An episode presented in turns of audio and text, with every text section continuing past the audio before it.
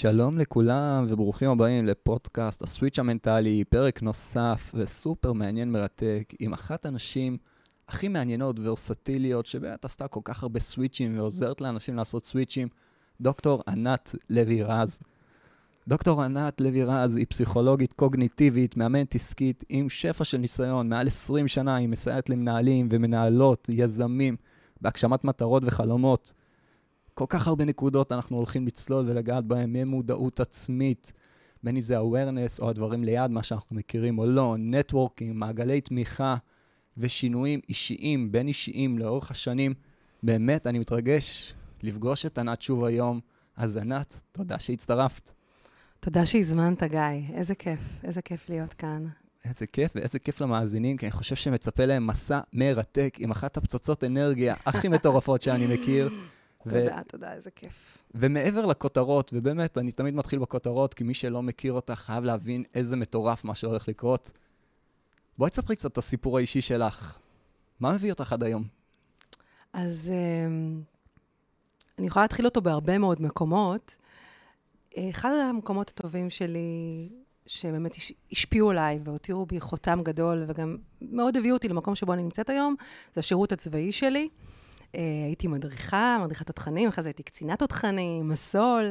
Uh, מאוד אהבתי את השירות הצבאי, אפילו השתחררתי, התקבלתי לפסיכולוגיה וחזרתי שוב לצבא, כי שאלתי, מתי אני אעשה את זה שוב? וכיוון שהיה לי חלום מוזר, ילדי כזה, לעשות את הדוקטורט לפני גיל 30, הבנתי שתוכנית האופק שלי לא, לא תביא אותי לזה במסגרת הצבא, ולכן השתחררתי, התחלתי ללמוד תואר ראשון בפסיכולוגיה, ואז אמרתי, רגע, ענת, כדי להגשים את המטרה, את צריכה מקום ש... שיש בו גם מסלול ישיר לדוקטורט, וזה לא כי אני זמרת. ואני זמרת נהדרת, נשמע בהמשך, חלק מהגשמת החלום, אתה יודע, you have to walk the talk, אבל זה כיף to walk the talk. ו... ובעצם uh, התחלתי תואר שני בבר אילן, פגשתי אישה מדהימה שהגיעה בדיוק מהפוסט-דוקטורט שלה מארצות הברית, קוראים לה דוקטור אלישבע בן ארצי, ואמרתי לה, את תהיי המנחה שלי, ומודעות עצמית יהיה הנושא שאני אחקור. באת אליה מהרגע הראשון, תפס אותה, אמרת, זה מה שאני הולכת לעשות. חד משמעית, ולא היה אינטרנט, לא היה כלום, אני מדברת איתכם בעצם על סוף שנות ה-90, אוקיי? במאה הקודמת, באלף הקודם, מי דיבר בכלל על מודעות עצמית? היום כל אדם שני הוא מומחה למודעות, לתודעה. אוקיי? וזה נהדר וזה מצוין, וכל אדם שלישי הוא מאמן. אני, אנחנו ממליצים לבחור בקפידה, נכון? נכון. אדם שתתחבר אליו, מטפל כזה, שילך איתך את הדרך הזאת. אבל באמת, דוקטוריות למודעות עצמית, אני מכירה אותי ואת אלישבע. בארץ. אז זה כיף גדול, והיה לי הכבוד והזכות, ובאמת תוך חודש הצטרפתי למסלול הישיר לדוקטורט. והבנתי שאני אקבל, אה, ש, שבעצם אני הולכת לדרך מדהימה של מחקר אמפירי מאוד מובנה, שבעצם חקרנו את, ה, את הדבר המדהים הזה, שעוד בארגונים בכלל לא, לא דיברו עליו, לא העזו לדבר עליו אפילו. איזה יופי, אז זה בעצם מה שמשך אותך לכיוון הזה, נראה מאוד חלק סך הכל, לא? אה, כן, נראה מאוד חלק, ממש אה, מין סיפור סינדרלה שכזה. ואז אה, ניסיתי, ונולדו הילדים שלי, איתי ואוהד, ו- ואני רואה שהדוקטורט מלא, אוקיי? מאות נחקרים, מאות מחקרים, מאות, אה, אה, והרבה מאוד אה, נתונים, ואני לא מצליחה לסיים את הדוקטורט. ואני מתחילה להיכנס לאיזשהו mode, והיום אני יודעת שזה היה mindset שהייתי תקועה בו, שבעצם אני לא מצליחה לסיים, ויש לי מלא מלא תירוצים. למה? אה, כי יש לי ילדים קטנים ואני צריכה להוציא אותם מהגן, ואני עובדת בעבודה שאני מאוד מאוד אוהבת אמנם, אבל 80 אחוז משרה זה מין יצור כלאיים, שזה בעצם 200 אחוז משרה, אז מתי אני אסיים את הדוקטורט? אז אין לי מתי, ובעצם הבנתי שביקשתי עזרה. היום אני יודעת שהייתי במצב התפתחותי קורבני, ולא יישמתי את המודעות העצמית הזאת, שאותה בעצם חקרתי. אמרתי, ענת, כמה, קראו לי כבר תלוני, תבין, כאילו, כל הזמן התלוננתי. ואמרתי, וואו, אני חייבת לעצור את זה, ולא ידעתי איך. ועבדתי בחברת הדרכה מדהימה, ויום אחד מגיע פקס כזה, נקרא תפסתי פקס. ובגלל שהייתי מאמנת למנהלות, מנהלים, אז היינו אוהבים להעביר מסרים מאוד מאוד קצרים, והיה כתוב שם משהו שממש משך את תשומת ליבי, והיה כתוב שם, אתה לא חייב, you don't have to, והיה כתוב שם have do be, be do have, נכנסתי, התעמקתי והבנתי את המודל הזה. והמודל הזה הוא בעצם שלושת רמות התודעה וגם ההבדל בין חוסר מודעות, להיות בחוסר מודעות ולהיות במודעות עצמית גבוהה, זה ההבדל המשמעותי. והוא גרם לי בעצם לאיזשהו סוויץ' מנטלי, ש, שגרם לי לעשות שינוי מאוד מהיר במוד שהייתי בו. וואלה, נשמע, נשמע מרתק, כי הרבה אנשים פה שמאזינים, לפעמים מרגישים את זה, אני מאוד רוצה או מאוד רוצה, אבל לרצות זה לא תמיד לעשות.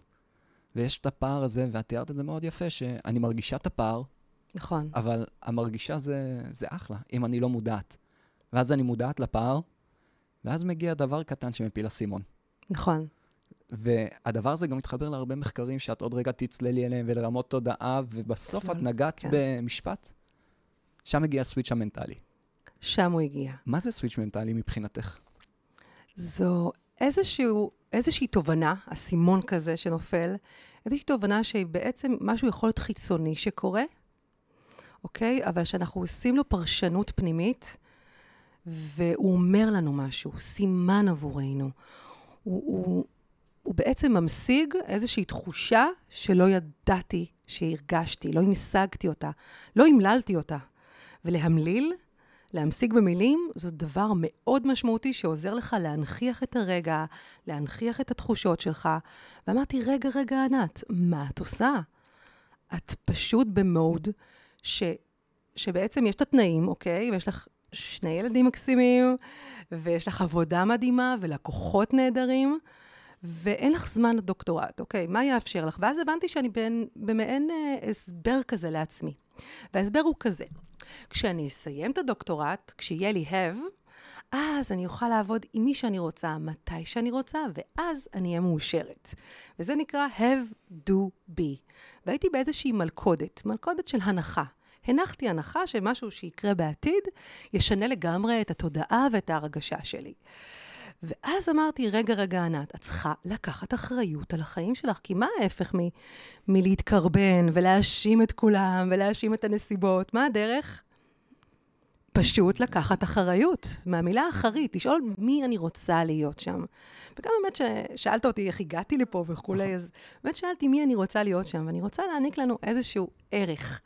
והערך הוא כשהמצב לא טוב לנו, אנחנו מרגישים איזשהו פער בין התחושות לבין מה שקורה במציאות, אנחנו חייבים לעצור, כי רגש הוא סוג של, אה, אה, כמו נייר לקמוס. הוא מאפשר לנו להבין שמשהו לא בסדר, שאין הלימה בין מה שאני חושבת, מה שאני מרגישה ומה שאני עושה. שזה בעצם מנגנון ההפעלה האנושית, אם תרצה נדבר על זה בהמשך או בפודקאסט אחר. אבל, אבל הרעיון הוא ש, שבאמת עצרתי, ואז אמרתי, רגע, רגע, ענת, אז מי את רוצה להיות? את רוצה להיות מאושרת? לעבוד עם מי שאת רוצה? בואי תהיה האדם שאת רוצה להיות.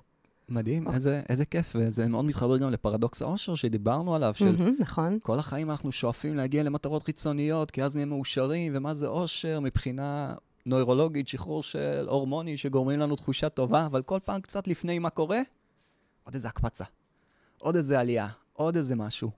ואת תיארת את זה מאוד יפה במודל הזה של have, do, be, כי. ברגע שאנחנו מחליפים את הסדר, מ-be, do, do, have. have. ואמרתי, אוקיי, אז בעצם מי את רוצה להיות? חופשייה? אז עכשיו את חופשייה.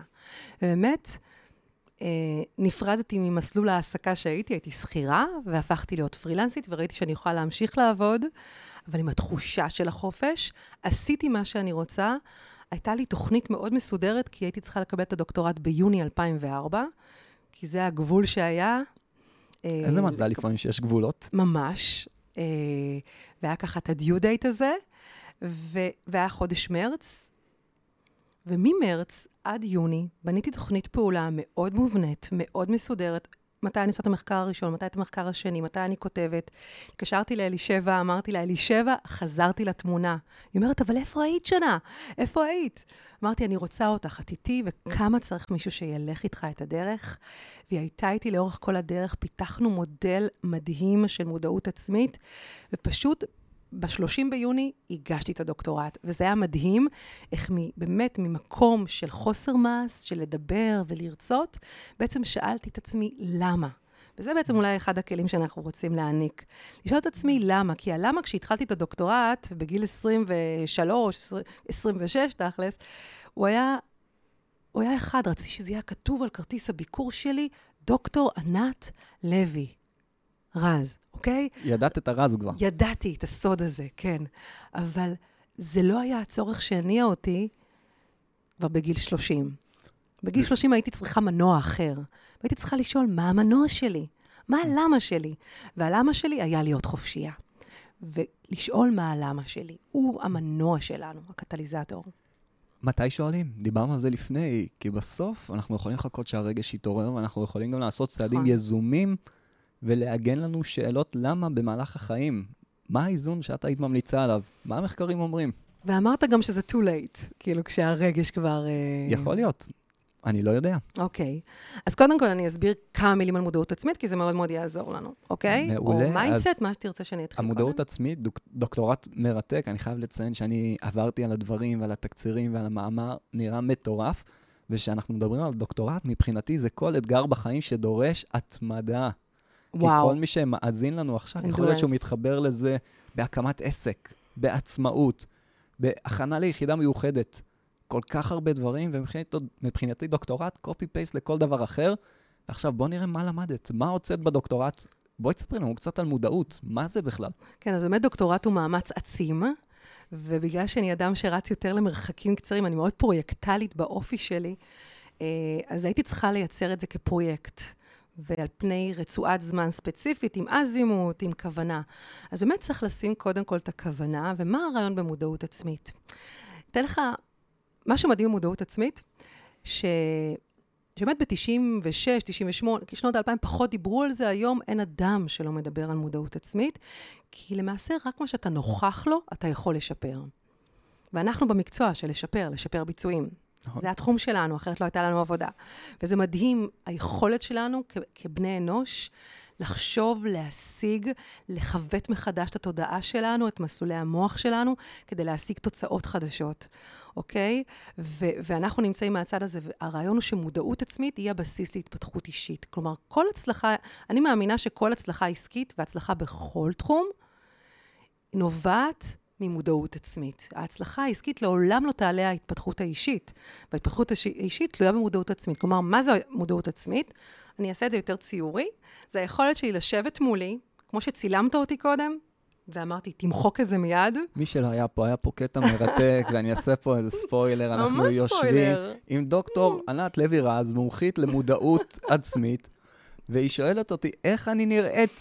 ואני אומר, בואנה, הבן אדם שהשיג כל כך הרבה דברים בחיים, מלווה כל כך הרבה מנהלים ומנהלות, עושה דברים, שואלת אותי איך אני נראית, ופתאום אני הבנתי, בואנה, מודעות זה דבר מטורף. זה מטורף. עכשיו, המודעות אה, היום היא קצת פולסטיבית, היא לא כל כך אמיתית, כי אפשר לעשות כל מיני... אה, לשים לנו באינסטגרם. באינסטגרם, כל מיני מיסוכים, כל מיני, אוקיי? ו- ואני לא מדברת על זה, אני מדברת על מודעות עצמית שאנחנו נוכחים באמת לעצמנו. אז קודם כל, מודעות עצמית זו יכולת שבה אנחנו מותרים על פני בעלי החיים. זו היכולת שלנו להסתכל בגוף שלישי על עצמנו, אוקיי? ולהגיד, וואלה, גיא, ככה אתה נראה, ככה אתה מדבר, אלה הערכים שלך. פתאום הזדקפתי. פתאום הזדקפת, אתה מסתכל במראה, אוקיי? איך מתפללים מודעות עצמית? לדוגמה, פודקאסט, כמה אנשים לא אוהבים לראות את עצמם, כולל אני, אוקיי? כמה אנשים לא אוהבים להקשיב לעצמם, אוקיי? לשמוע פתאום את הקול שלהם. ובאמת, אה, שאתה, זאת נקראת אגב מודעות עצמית ציבורית. באמת עד 1975 דיברו על מודעות עצמית מצבית. כלומר, שמשהו במצב בחוץ יוצר אצלך סוג של מיקוד, מיקוד ההתבוננות שלך על העצמי שלך. ומה שאלישבע ואני חקרנו זה מודעות עצמית תכונתית. כלומר, משהו שיכול להפוך להיות הרגל תכונתי, ומתוך ההבנה שהעצמי שלנו, אם פעם התייחסו אליו באמת כמודעות עצמית שהיא פרטית וציבורית, כלומר, איך אני נוכח לרגשות שלי, ואיך אני נוכח לאיך אני נתפס בסביבה. אוקיי? וזה מתופלל על ידי מצלמה, על ידי פידבק, יש הרבה דרכים לה, להגביר את המודעות העצמית. אממה, יש אנשים שאתה נותן להם פידבק, הם לא קולטים, מכיר את זה? מהמם. יש גם מחקרים מדהימים, יש מחקר אדיר על self-awareness. הדוקטורט שלנו הוא ה-self-consciousness, שזו רמה הרבה יותר גבוהה, אוקיי? זה כבר, ה... זה תודעה כבר, אוקיי? יפה. זה, אגב, זו הפרדה מאוד חשובה. awareness לעומת consciousness, המודעות ברמה הגבוהה יותר, המטה-קוגניציה. בול, יפה. וכאן סליחה שצעקתי. הכל בסדר. נורא נלהבתי. אה, נורא התלהבתי. אז, אה, אז המטה-קוגניציה בעצם, מודעות עצמית היא יכולת מטה-קוגניטיבית. מה זה מטה-קוגניציה? זה היכולת שלי לחשיבה אודות החשיבה שלי. בגלל שאני גם עוסקת ב-AI, כי אני גם יזמית, שכחת להגיד, אני יזמית בתחום הקריירה וה-AI, אה, ובאמצעות גם אבחוני אישיות ואבחוני של, אבחון תווי פנים, אה, מיקרו הבאות, יחד עם אה, שותפים מקסימים, איתן והילה שגב. אז אנחנו בעצם מנסים לייצר מודל, כבר ייצרנו אותו, אבל אנחנו רוצים להפוך אותו למאס, שכל אחד יוכל בעצם לאבחן בזמן מאוד קצר מה פוטנציאלי הקריירה שלו, אוקיי? ו- ולאן נכון שהוא יגיע ולקבל החלטות קריירה הרבה יותר מהירות מאשר ימים שלמים של אבחונים, שגם התוצאות בהם הן לא תמיד מדויקות. אוקיי? אז... אז תחזיר אותי, גיא, יש לי נטייה לפתח אנחנו דיברנו על המודעות, ענפים. דיברנו על המודעות, איך היא התפתחה אוקיי, לאורך כן. השנים, זאת אומרת, איך תחום מאוד מאוד בתולי הפך היום לסוג של מיינסטרים.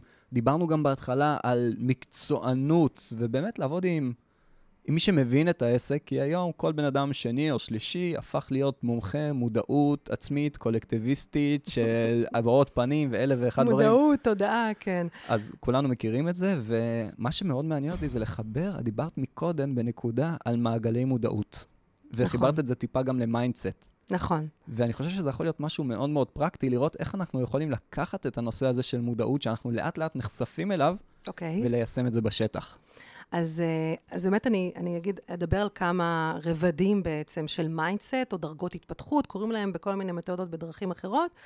רק אני אסיים ואומר, חוב שלי, אה, חוב חמצן, אה, יש לנו 14 תחומי מודעות, זה מה שמצאנו. אין רק מודעות עצמית לפרטי שלי ולציבורי, אלא מודעות עצמית לזוגיות שלי, לקריירה שלי.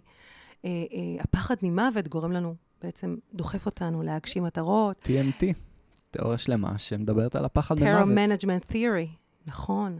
ויש לנו גם אפילו את ה... אני קוראת לה הפולניה, ההזדמנויות המוחמצות בחיים, כן? יש על זה, כן, וזה יצא לי גם מובהק, כי מה שחיפשתי זה את הקשר בין מודעות עצמית, עד כמה זה שאנחנו מודעים לאותו היבט בעצמי, מגביר את התפקודים הקוגניטיביים שלנו באותו תחום, כלומר, את התפיסה, את הלמידה. ובעצם אנחנו מדברים על סטייט, על מצב, על מצב אבל שהוא תכונתי, כלומר, זו הנטייה שלי להיות מודע לתחומים מסוימים, ואפשר לפתח את זה, אוקיי? עכשיו, איך מפתחים את זה? אז איך, לפני שנלך, אני, מבחינתי זה מטורף. כי זה מטורף. עד עכשיו שמדברים על מודעות, ומדברים על מודעות כמילה. ממש. זה צמצום, זה צמצום. וברגע שארגון רוצה להעלות את המודעות הארגונית, אז הוא יכול לעשות אבחון ארגוני על 14 פרמטרים, יש לך את המחקר המדהים שלך, לראות איך אפשר לזהות מה הפרמטרים שצריך יותר, מה פחות, נכון. ואין שתי פתרונות שמתאימים לאותו גוף. לגמרי. ואותו דבר עם ספורטאים שאני עובד ומלווה, מהמם. ואנשים ומנהלים ומנכ"לים. מבחינתי, אני מתעכב על זה דקה, כי זה mind blowing. 14 סוגים, מה החמצתי, מה אני רוצה, אישיותי. קריירה, זוגיות, כסף. כלומר, יש מודעות עצמית לכל אחד מההיבטים האלה. כלומר, יכול להיות שיש לי מודעות עצמית גבוהה לחלק מהם, ומשהו, וואלה, אני צריכה לשפר, אני צריכה לעבוד עליו. אוקיי? וזה בעצם מתחבר לזה שאנחנו אנשים בדרך.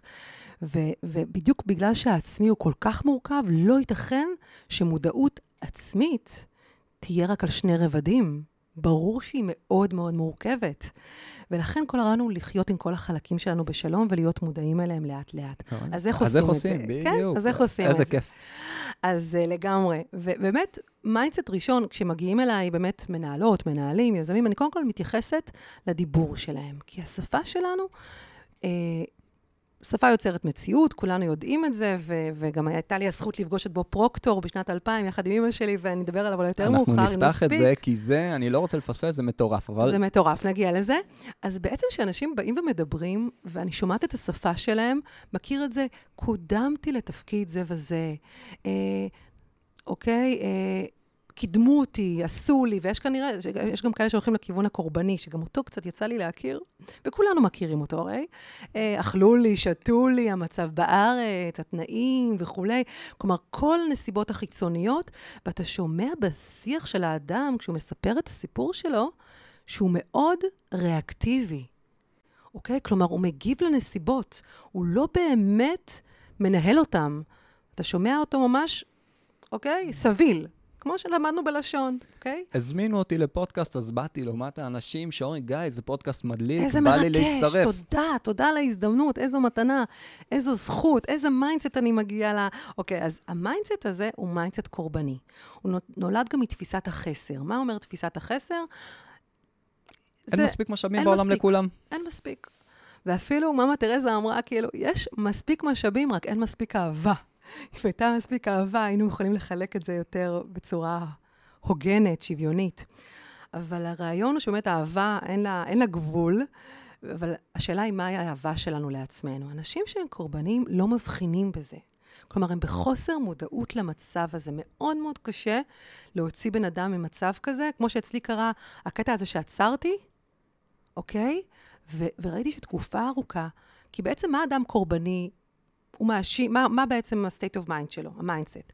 אני מאשים את העולם, העולם תמיד אשם, אבל אני תמיד צודק. אוקיי? Okay? אני עסוק במקום מאוד מאוד לא פרודוקטיבי, שזה העבר, כי עשו לי ולא עשו לי, אוקיי? Okay? אני תקוע במקום הזה. אוקיי? מהמקום הזה לא יצמח שום דבר טוב, ואני גם תמיד ארצה להצדיק את עצמי. מכיר את אלה שאומרים, אבל אמרתי לך? אבל אני אשתדל להגיע, בכלל המילה אבל. אני אשתדל. אני אשתדל, אוקיי? זה לא תלוי בי. נכון, מישהו אחר. וואו, אני רוצה להגיע. בתקופה ארוכה אמרתי, יו, אני צריכה להגיע לעבודה, אני צריכה... כי כשהכול עליך ואתה לא עושה... ואז אמרתי, ענת, תעצרי. וכאן אני שרה, you'd better stop, תחליש. you'd better stop, אוקיי? you'd better stop before you tear it all apart, פשוט לעצור, וזו טכניקה שלי. ענת, איך, איך היא אומרת בקופה ראשית? סטופ, כיבוי אישור, לעצור. קודם כל לעצור ולשאול ענת רגע. את משיגה היום יותר ממה שהשגת אתמול? את רוצה להשיג יותר? אם תמשיכי להיות צודקת, את תמיד תצדיקי את אותן נסיבות. כלומר, המחר שלך יהיה מאוד דומה לאתמול, אוקיי? כי את רוצה תמיד להיות צודקת. והתת מודע בצורה מדהימה מגשים את עצמו. כי מה שאתה מחפש, אתה תמצא אותו, אוקיי? ו...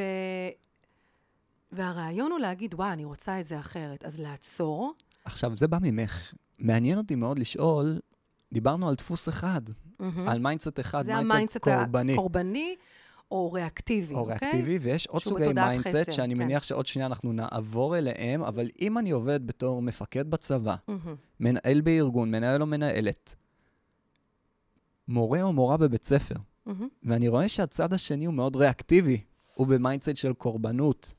מה אני יכול לעשות בשביל לעזור לצד השני? כי לא תמיד זה בא ממני, לא תמיד זה בא ממנו, לעשות את הסוויץ'. טוב, זאת שאלה שהיא שאלה כבר על אחריות, והיא שאלה גם על סמכות, כי בעצם כפסיכולוגים, אנשים שמגיעים אלינו, ארגונים שמגיעים אלינו, יש לנו הזכות בעצם לשאול אותם שאלות ולאמן, אמרו, בואו תאמנו אותנו, בואו תייעצו לנו, אוקיי? כלומר, יש לנו את הפרוגגטיבה החוקית, התיאום ציפיות הזה, החוזית, החוזית הזו. אבל כשבעצם זה סטודנט שלי, או, או, או, לקו, או חבר נגיד, נגיד חבר, אני חושבת שזה יותר מאתגר, או מפקד בצבא, אני לא הפסיכולוגית שלו, אוקיי? כלומר, גם אין לי, אין לי את הזכות הזאת. מצד שני, אני יכולה לשקף את המציאות ואת התוצאות, וכן אפשר לשים סימני שאלה. וככה אנחנו בעצם עוברים גם ל-mindset הבא. מדהים. אז אני עוצר שנייה ורק. נותן על זה נגיעה. בטח. כי בעצם, אחד הכלים הכי חזקים להגברת מודעות, את אמרת עכשיו, שאלת שאלות. שאלת שאלות, נכון. לעבור מהסימן קריאה, שזה מאותו mindset, more of the same. אוקיי? לסימן קריאה, כן, וכזה ראה וקדש, וזה אני, וזה מה יש. ולעומת זאת, לשאול האומנם, האם יש גם דרך אחרת? והסימני שאלה, כלומר העצירה, סימן שאלה, זה ההמשך, לשים סימן שאלה ולשאול את השאלה שגם שאלתי את עצמי ככה בדרך כאן מהרכבת לכאן, ושאלתי, ענת, בואי נעשה שיחת mindset. אותה שיחה שאני עושה גם עם הילדים שלי, עם הסטודנטים שלי, לפני כל פגישה חשובה, מה המסר הכי חשוב? מי את רוצה להיות שם? כלומר, אני שמה לי כוונה. אוקיי? כשאני שואלת שאלה כזאת, היא שאלה שלוקחת אחריות. כלומר, אם, אני, אם אתה שואל מה אני בתור מפקד או בתור מנהל, אני רוצה לשים מראה, אני רוצה לשים סימן שאלה. לפעור שם איזשהו סדק. אוקיי? האם זאת הדרך היחידה? ומהסדק. הזה, ביחד עם האחריות. משהו יצא. יוצא אור. מעולה. ומה זה אור? מה, איזה עוד דפוסים יש? איזה עוד mindset אפשר להגיע אליו? כי אוקיי. בסוף אנחנו, אנחנו קורבנות. יש את הבדיחה השחורה, ויסלחו לי המאזינים, של למה כל היהודים, יש את תיאוריית ההתקשרות, שיש לנו חרדים. בטוחים, נמנעים, כן. ותמיד היינו צוחקים על זה בתארים, למה כל היהודים חרדים? מהמם. כי כל הבטוחים נשארים במקום בשואה. אז אוקיי. נשארנו כולנו חרדים בדפוס, וזה לכולנו משהו ש... יש את זה, כן. אנחנו יכולים להיות שם, אבל הרעיון הוא מה, מה המשקלות, כמה, כמה מתוך היום, השבוע, החודש, אנחנו ב mindset הזה, כי זה בסדר גם להיות בו. זה בסדר. מהמם. כי, כי הוא בעצם גורם לנו לתחושות של כעס, שאמרתי, תחושות של כעס, תחושות של פחד. כאילו, התחושות האלה יוצרות הגבולות, ומהגבולות האלה אנחנו מתפתחים, אוקיי? אי אפשר... מה השלב הבא? אוקיי, מה- והשלב הבא? בעצם הוא השלב האקטיבי או הפרו-אקטיבי. אני רוצה לייצר מציאות. אז קודם כל אני עוברת מחוסר מודעות למודעות לאותו היבט, אוקיי? שאני כבר בדרגת ההתפתחות הבאה. מודעות היא, היא התפתחות, היא מאפשרת לנו התפתחות, להגיע לרמה הבאה בחיים שלנו, בהתפתחות שלנו, וזה מדהים, כי בעצם, סליחה, אמ, כי בעצם, מה אנחנו עושים ב mindset הזה? ב mindset הזה אנחנו שואלים מי אני רוצה להיות שם, מה הכוונה שלי, וזה להיות מאסטר של החיים שלי בעצם, להנהיג את מציאות חיי. ואני מאמינה שעד שאנחנו לא מנהיגים את מציאות חיינו, כלומר את הרגשות שלנו, את המחשבות שלנו ואת המעשים שלנו, לעבר יעדים שנראים לנו ראויים, אין לנו זכות להנהיג אחרים, אוקיי? ולכן המראה שאני אתן לאחרים היא מראה על המנהיגות שלהם. מה חשוב להם, המנהיגות העצמית שלהם. אז בעצם mindset פרואקטיבי הוא, mind, הוא mindset של שפע. אני מאמינה שיש הרבה שפע בעולם, אנחנו לא בתחרות, יש הרבה משאבים, וכל אחד יצליח עם הלקוחות שלו, אוקיי? עם הלקוחות שלו במגרש המשחקים שלו, ויכול לייצר את ההצלחה שלו. אוקיי? אני לא מתלוננת, אני אומרת, אוקיי, יש את התנאים, יש את המצב בארץ, אבל יש גם אותי, ומה אני מייצר כאן? איזה מתנה אני מעניק לעולם. אוקיי? ומעליו גיליתי mindset מאוד מעניין, והוא ה mindset היזמי. וה mindset היזמי, אחד הקורסים שאני מרצה בו, אה, הוא בעצם אקסלרטור, אני גם אה, מדריכה יזמים, אה, אני, וגם עושה את זה, אז זה כיף גדול. אה, אז יש לנו קורס מיוחד ב... בתואר של ניהול טכנולוגיה בבר אילן, אותו מקום שבו אה, למדתי שני תארים, אז גם היה לי הזכות עכשיו להעניק לסטודנטים שלי את התואר, 18 שנה בדיוק אחרי שבאותו מקום קיבלתי את הדוקטורט. ואמרתי, ענת, איך התפתחנו ב-18 שנים? ו- וכשהסתכלתי על סטודנטים וככה, נתתי להם איזשהו, איזשהו אה, במפגש הסיום, איזשהו נאום קצר, השראה, אמרתי, אני מסתכלת עליכם ואני רואה את, ה- את ה mindset היזמי שלכם. הייתם בקורס מאוד אינטנסיבי, במהלך של שנה שלמה שיצרתם בעצם מיזם חדש, והייתם תחת מכבש של הרבה מאוד עומסים כדי לה, להגיע לרגע הזה, להציג את זה למשקיעים, אוקיי? והתמסרתם לתהליך, לא התלוננתם. אוקיי, הרמתם דגלים, זה בסדר, אבל לא התלוננתם, לקחתם אחריות והובלתם את עצמכם מתוך התמסרות לתהליך, מישהו מוביל אתכם, ונוצר כאן משהו שלא היה לכם מושג שהוא יכול להיות מיוצר. כלומר, זה לקחת את המודעות העצמית שלי, אבל במקום להיות בשליטה, כמו ה mindset האקטיבי, שבעצם אומר, אני מציב מטרות, אני גוזר צעדים לאחור, אני מאוד מובנה, יש לי תוכנית פעולה. זה mindset מד- מדהים, נכון? זה mindset מדהים, אתה יודע לאן אתה הולך. אממה, מה הבעיה במציאות? מוגבלת. הדמיון פתוח. הדמיון פתוח, אבל גם המציאות יכולה פתאום להיראות לנו ולהיפתח בפנינו.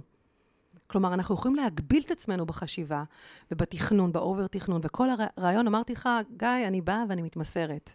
אוקיי, אני לא באה להרצות, אני באה לספר את הסיפור שלי ואת התובנות שלי, כי בעצם, זה לא משנה אם עשית על זה דוקטורט, לעשות מודעות עצמית זה משהו אחר לחלוטין. לכן אני מאמינה שלא משנה מה למדת, אלא מה אתה עושה עם זה. קודם כל בשביל המנהיגות שלך ואחרי זה בשביל אחרים. אז ה mindset היזמי הוא mindset קריאיטיבי. הוא אומר, אני לא יוצר לבד. גם המילה יצירה, אם נסתכל עליה, יש המון משמעות במילה יצירה, זה יציר השם. אוקיי, הכל נמצא כאן, הכל נוצר, אנחנו רק צריכים למצוא את החיבורים הנכונים. כלומר, זה מין co-creation, אנחנו יוצרים ביחד. יוצרים ביחד משהו, אז אני לא יודעת איך זה יצא. וגם המסע היזמי, שגם אני עוברת אותו עכשיו פעם שנייה, כבר, כבר הייתי, היה לי סטארט-אפ, אה, מדהים שהוא ממשיך עכשיו בכל מיני דרכים במשרד החינוך. ו, ובעצם אתה לא יודע מה יצא, את מי אתה תפגוש בדרך, מי יהיו שותפי ההצלחה שלך. אתה שם כוונה, יש לך תוכנית עסקית, יש לך milestones, יש לך MVP, אוקיי? יש לך את כל השלבים, אוקיי? אבל אתה הולך בדרך ואתה הולך בסקרנות. וזה היופי ב mindset הקריאיטיבי. ואני רואה את הנוער, אני רואה את, ה, את הילדים, את הדור הבא, הם מאוד סקרנים, יצירתיים, וזה ה mindset שמאוד מאוד חשוב לאמץ בתחום העבודה. אוקיי? Okay? לבוא עם הערכים שלי, אבל להתמסר, לבוא עם הערכים, לשים שם כוונה, אבל להתמסר לדרך. אני מת על זה, כי וואו. אחד החברים הקרובים גם פעם אמר לי, TTP, Trust the Process. זה כזה יועץ, כאילו, כזה פסיכולוגיה ארגונית, כן. עכשיו, ה-Trust the Process, כן. זה נשמע מאוד יפה, אבל עכשיו אנחנו מדברים גם על איך, ועל ההבנה. נכון. ועל החשיבות. ואם נסתכל על ההיבט המנטלי, צריך הרבה מאוד ביטחון. בשביל המון. להגיע לשם. עכשיו, אני שואל אותך, מה קיצורי דרך, והאם נכון שיהיו קיצורי דרך להגיע ל mindset כזה או אחר? אז יש פרקטיקות מנטליות, והבטחנו לדבר על storytelling היום. אז אני אספר שבשנת 2015, אה, הייתה לי פגישה מדהימה עם אחד הסטודנטים שלי, הוא אמר, תשמעי, ענת, אני מיחידה מיוחדת, ויש לנו אתגר כזה, אנחנו רוצים להעלות את אחוזי הגיוס, ויחד עם זאת, משהו שם לא עובד. כי אנחנו מכירים את זה שהרבה מאוד אה, בוגרי צבא מגיעים לבית הספר שלהם, עם המדים, עם הסיפור השראה שלהם, ומייצרים בעצם, מנסים לייצר איז, איזושהי... אה, אה, ערעור לבבות, אוקיי? קירוב לבבות, ובעצם לייצר איזושהי תודעה, מודעות לגבי, לגבי האפשרויות שיש לה, לבוגרים להשתלב ביחידה, או בכלל בשירות משמעותי, ובעצם ניסינו להבין מה לא עובד שם טוב. ואז מה שהסתבר, שבעצם בהרבה מאוד פעמים מגיעים, כל המדים, כל השופונים, כל מה שצריך, מספרים את הסיפור שלך, עשיתי, עשיתי, עשיתי, עשיתי, שמים איזה קלטת, אומרים, וואלה, תבואו, נקרע לכם את הצורה, כזה מין. ואותו אדם שיושב, אותו בן 17, שיושב שם בסוף הכיתה, והוא רזה והוא קטן, אבל יש לו mindset ויש לו חוסן, הוא אומר, רגע, זה מרחיק אותו. זה מרחיק אותו ממי שמדבר שם, במקום שהוא ידבר איתו אחרי זה בהפסקה mm. ויגיד, טוב, אז איך מגיעים ומה עושים? ו... ואז באמת אה, יצרנו מין תוכנית כזאת, שלימדנו את השגרירים, לימדנו אותם לספר את הסיפור. לספר את הסיפור שלהם, שזה סיפור ההתמודדות. ואני קוראת לזה סיפור הגיבור. ויחד עם אה, שותפה שלי, דוקטור שרון עטיה קריגר, שהיא אה, פסיכולוגית חברתית מדהימה, יצרנו בעצם איזה מודל storytelling לאיך לספר את הסיפור שלנו, כדי שיצליח לחבר את האנשים. עכשיו... אז איך באמת? הוא קודם כל צריך לחבר אותנו. וסיפור טוב, דיברנו על זה גם קודם, הוא סיפור של התמודדות. הוא לא סיפור שהכל סינדרלה ועשיתי, עשיתי, עשיתי. כי אז אלא... מה קורה לצד השני בעצם? הוא מתרחק. כי בעצם, אם הוא כזה גדול, אז אני ממש כזה קטן. אבל לעומת זאת, אם הוא בן אדם, ואדם כמוני שיש לו צרכים ויש לו כאבים ויש לו פחדים ויש לו דילמות ויש לו חולשות, אבל הוא מצליח להתגבר עליהם והוא פותר אותם בזכות זה שהוא עולה לרמת תודעה גבוהה יותר, הוא מתבונן על זה ממקום אחר ומצליח פתאום להגיע לפריצת דרך, וואי, אז אולי גם אני יכול. באמת, מאותו סיפור של עשיתי, עשיתי, עברנו לסיפור של מסע הגיבור. מה אומר מסע הגיבור? באמת, מה שהדהים, שאחד הסיפורים ש... שהכי השפיעו על אנשים, זה לא שסיימתי את המסע 40, או כל מסע בהצלחה, והחרצתי והובלתי, אין שם שום עניין. אלא דווקא הסיפור שמעדתי ונפלתי. ושני חברים ממש ממש טובים תפסו אותי, ועם הזיכונים, אוקיי, נשאו אותי בקילומטרים האחרונים. ומה שגיליתי זה את הכוח שלי וההתגברות והיכולת שלי להעביר את זה הלאה. אוקיי? גיליתי בעצמי פתאום את הכוח עם התמיכה הזאת שקיבלתי, אוקיי? או איך אני עזרתי לאחר, אבל המקום הזה של רגע של חולשה, מראה קודם כל שאתה בן אדם שמתמודד.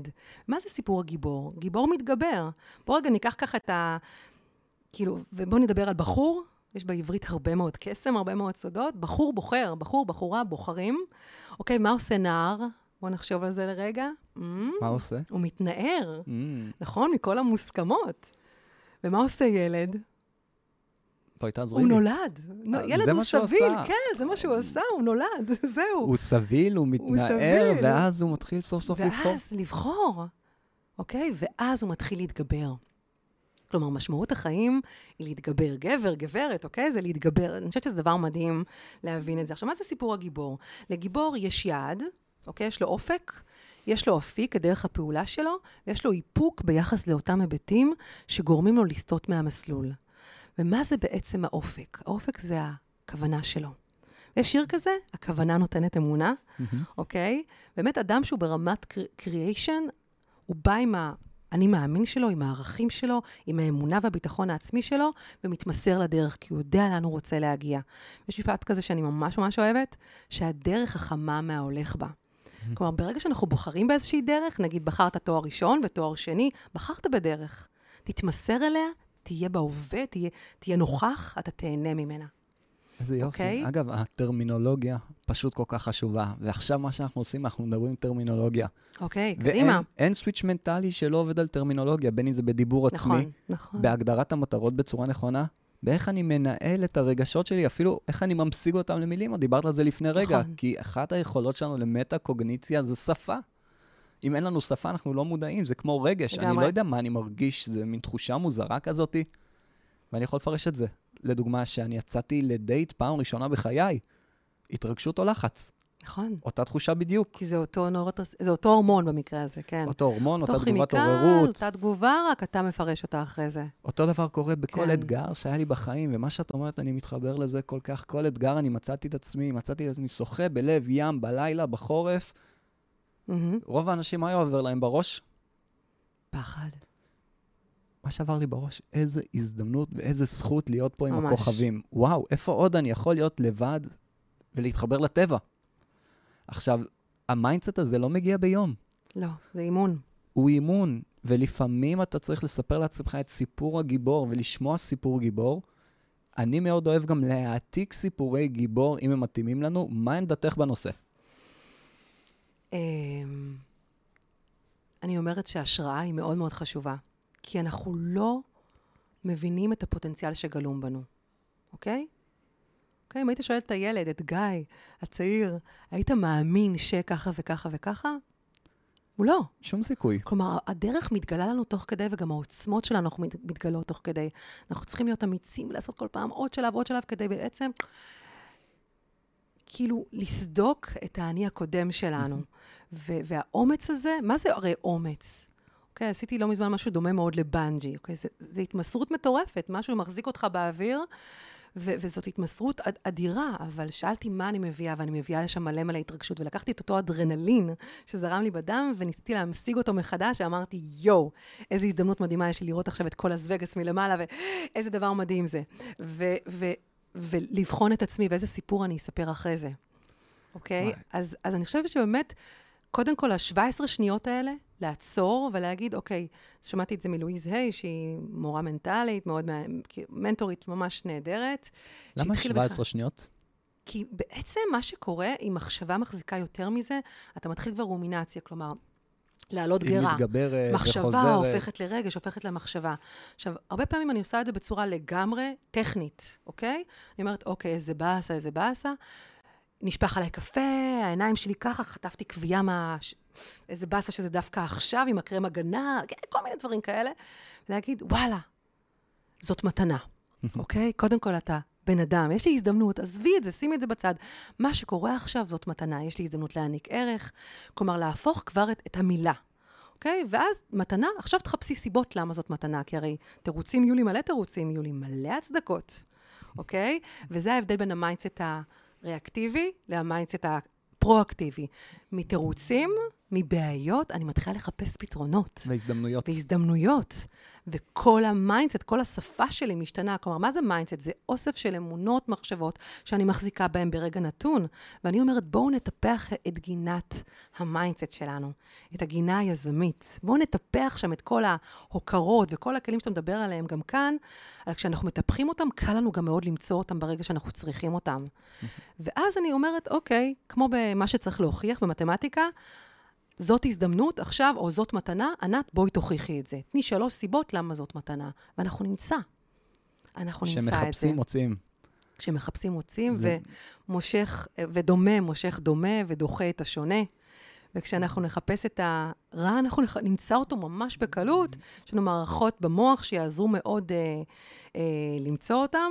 ה-Reticular Activating System, שיש כאלה רבים וטובים שידעו לספר על זה הרבה יותר ממני, אבל הנוירופסיכולוגיה עובדת מדהים, גם במקרה הזה, אז מאוד חשוב לשאול איזה מחשבות אני מכניסה לראש שלי. נכון, ומה אני מחפש? אני, אני פוגש את זה עם מנהלים בארגונים, mm-hmm. כי מנהלים בארגונים לפעמים בלחץ כל כך גדול, שהם צריכים לבדוק מה לא עובד. וכשאתה מחפש מה לא עובד, אתה לפעמים מפספס את מה שכן נכון, עובד ואת נכון. החוזקות. עכשיו, אני לא אומר שנוטשים את זה בצד, אבל בואו ניקח את המודעות צעד אחד קדימה, וכל מה שאמרת פה הוא כל כך כל כך פרקטי למי שידע לתרגם את זה לשטח בצורה טובה. לגמרי. כשאני עובד עם תלמידים וסטודנטים בסדנאות הכנה למבחנים, דבר ראשון, אנחנו מחליפים את המילה מבחן. כי מה mm. מבחן מעלה לנו בראש? אלף ואחת אסוציאציות שלא תמיד חיוביות לא, מניסיון עבר. בדרך כלל גם שליליות, כן. ופתאום אנחנו קוראים לכל מבחן הזדמנות. הזדמנות להראות מה אני יודע, הזדמנות נכון, לסיים עם החומר, נכון. הזדמנות לעבור לשלב הבא, הזדמנות לשכוח את הדבר הזה שלא מעניין אותי ואני אגיע אליו אולי מתישהו בתואר מתקדם. ממש. וברגע שזו הזדמנות, משהו משתנה. וזה בדיוק ה mindset, וזה בדיוק ה switch המנטלי שאנחנו מדברים בדיוק, עליו כן. פה. ממש. זוכרת שהילדים שהתכוננו למבחן, ומאוד, אה, אתה יודע, שאפתנים ורוצים להצליח, זוכרת שאמרתי לו, אוהד, תקשיב, יש לך כאן הזדמנות לשתף בידע שלך. מה אתה אוהב כאן במה שלמדת? תשתף בידע שלך. וזה היה מדהים. כי, כי אנחנו פשוט מחפשים את ההזדמנות הזאת לשתף בידע, אז באמת... אה, נכון, וזה בכל מקום, וזה נבנה היום בבוקר, שהקטנה שלי נשארה בבית, כי הייתה לא מאה. Hmm. אני פתאום הסתכלתי, אמרתי, איזה הזדמנות לעוד קצת זמן איכות. ממש. ורוב האנשים יגידו, וואי, אין לי זמן, וגם זה עבר לי בראש, אני לא באתי להטעות אף אחד, כולנו אנושיים, והשלב הראשון הרבה פעמים תבוא קללה. אבל העבודה על ה mindset, על המודעות, על ה switch המנטלי, לגמרי. זה בדיוק בנושא הזה, איפה ההזדמנות? מדהים. ולא דיברנו באמת על אה, בוב. נכון, אני חושב שאנחנו נדבר עכשיו טיפה על בוב. אוקיי. Okay. ואז אנחנו נראה איך אנחנו אורזים את זה וגם נוגעים בהקשר החברתי, כי אני באמת חושב שאחד הדברים שחסרים נכון. לנו זה מודעות קולקטיבית. ואני אתן לך את הבמה להוביל את זה גם לשם. מדהים, תודה. אז באמת אה, בשנת 2000 אה, הייתה אה, לאימא שלי ולי הזדמנות נהדרת לפגוש את אחד האנשים שהפך להיות המנטורים שלנו. וזה היה בגני התערוכה בתל אביב, שמו בוב פרוקטור. כולכם ודאי זוכרים אותו כמה שנים אחרי מהסרט הסוד, הוא פותח את הסרט הסוד.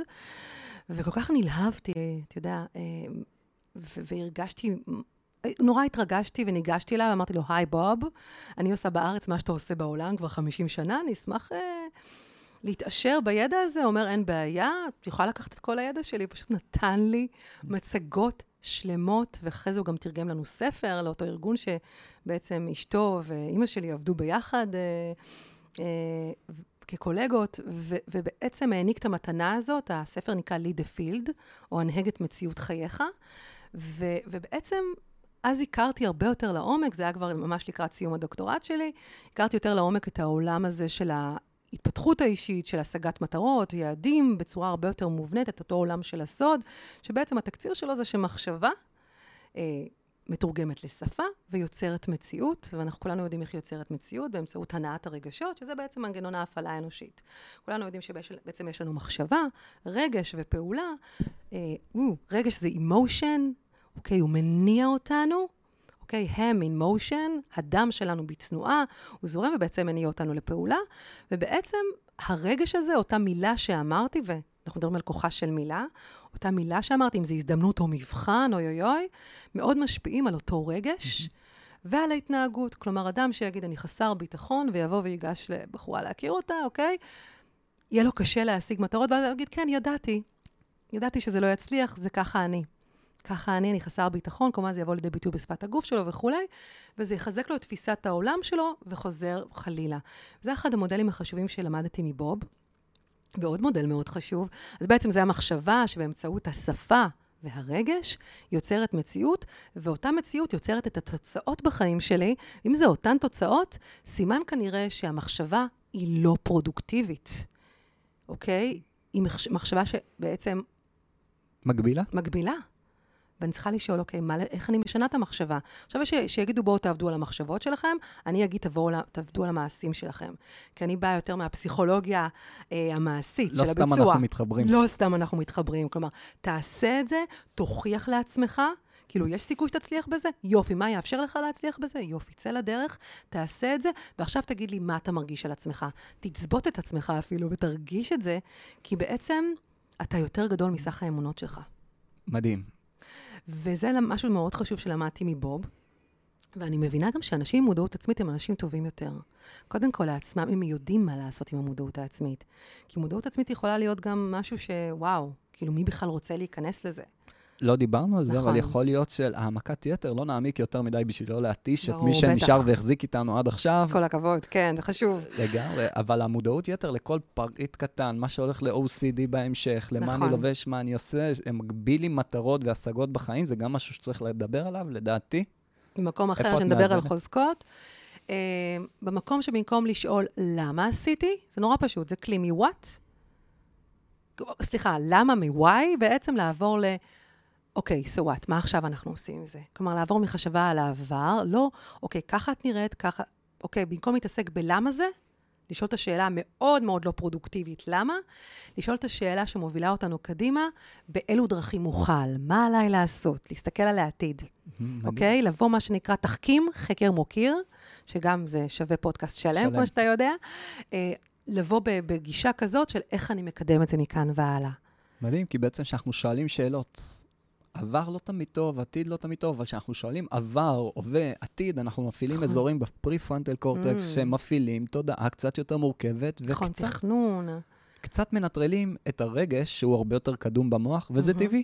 לגמרי. והכל טבעי. זה מה שקורה באמת לריאקטיבי, הרגש המאוד מנהל אותו. הכל מאוד מאוד דרמטי, מאוד מאוד גדול. אז, אז באמת אתה התחלת לדבר על החברה, נכון? אנחנו צריכים להוביל לשם. אז, אז הקטע של איך אנחנו חושבים על החברה, על הארגון, איך אנחנו בעצם מפתחים מודעות עצמית קולקטיבית, אינטליגנציה קולקטיבית. ואחד הכלים המדהימים שיצא לנו, יש לנו הזכות בעצם ללמוד מבוב פרוקטור, היא ה mastermind. בעצם אותם מעגלי כוח, שאימא שלי כיום עושה את זה עכשיו ברגע זה בתאילנד, אוקיי? מתאים לי, יאללה. מתאים לי גם, עוד לא הייתי שם אף פעם, ואני עושה את זה כאן בארץ עם ארגונים, כמובן אנחנו עושים את זה גם בארץ אה, כבר כמעט 20 שנה, בהנחיה, בהנחיה הראשונית של בוב, כמובן עם הפרמוטציה שלנו, עם השימוש בכלים של הדוקטורט שלי.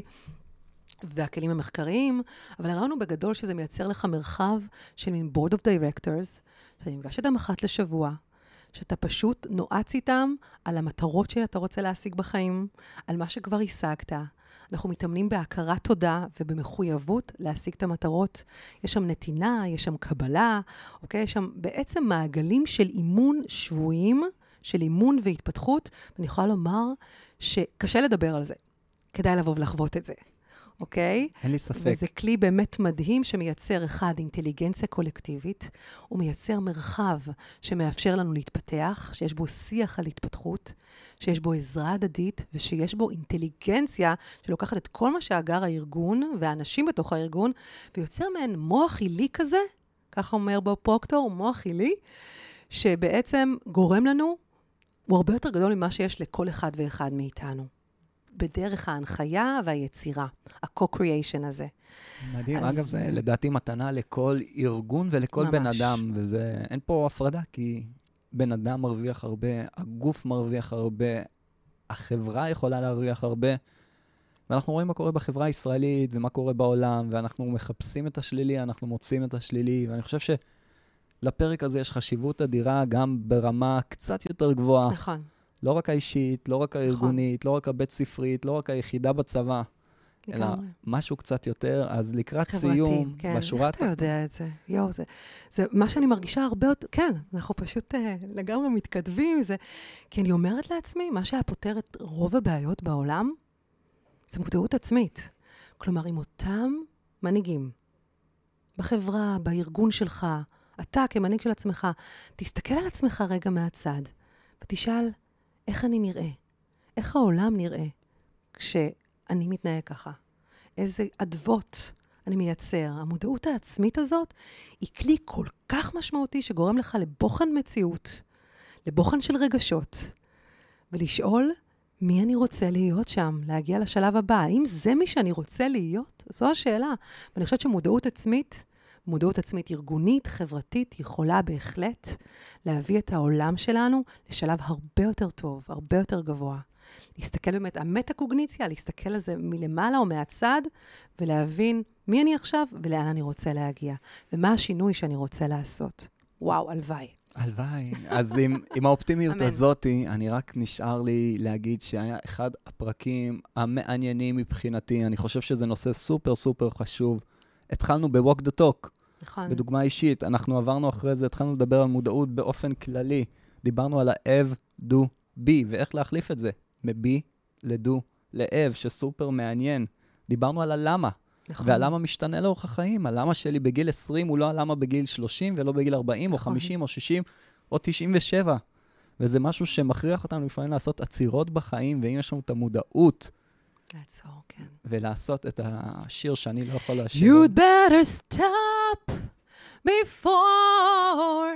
בדיוק, זה מה שאנחנו כיוונו, ולעבוד על ה mindset מריאקטיבי לפרואקטיבי ויזמי. אני חושב שיש פה וואו. הרבה הרבה כלים פרקטיים ממש. ותיאוריות ומחקר. מה שהפיל לי את הראש היה גם ה-14 סוגי מודעות, נכון. שאני גם הולך להשתמש בזה בסדנאות ובדברים מסביב, כי אי אפשר להסתכל על זה על אספקט אחד. גם הסיכום של הפרק, קשה לי להכניס אותו הכל בדקה וחצי, Hmm. שתיים, זה מטורף. אז נשאר רק לקוות שנהנתם, וכל הכבוד למי שנשאר עד עכשיו. תודה רבה. לדוקטור ענת לוי רז, תודה לך. תודה לכם. שהמשך האזנה נעימה.